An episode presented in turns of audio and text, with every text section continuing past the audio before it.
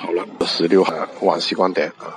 今天就今天晚上还是那个原油一群小段是应该是一个盘整的情况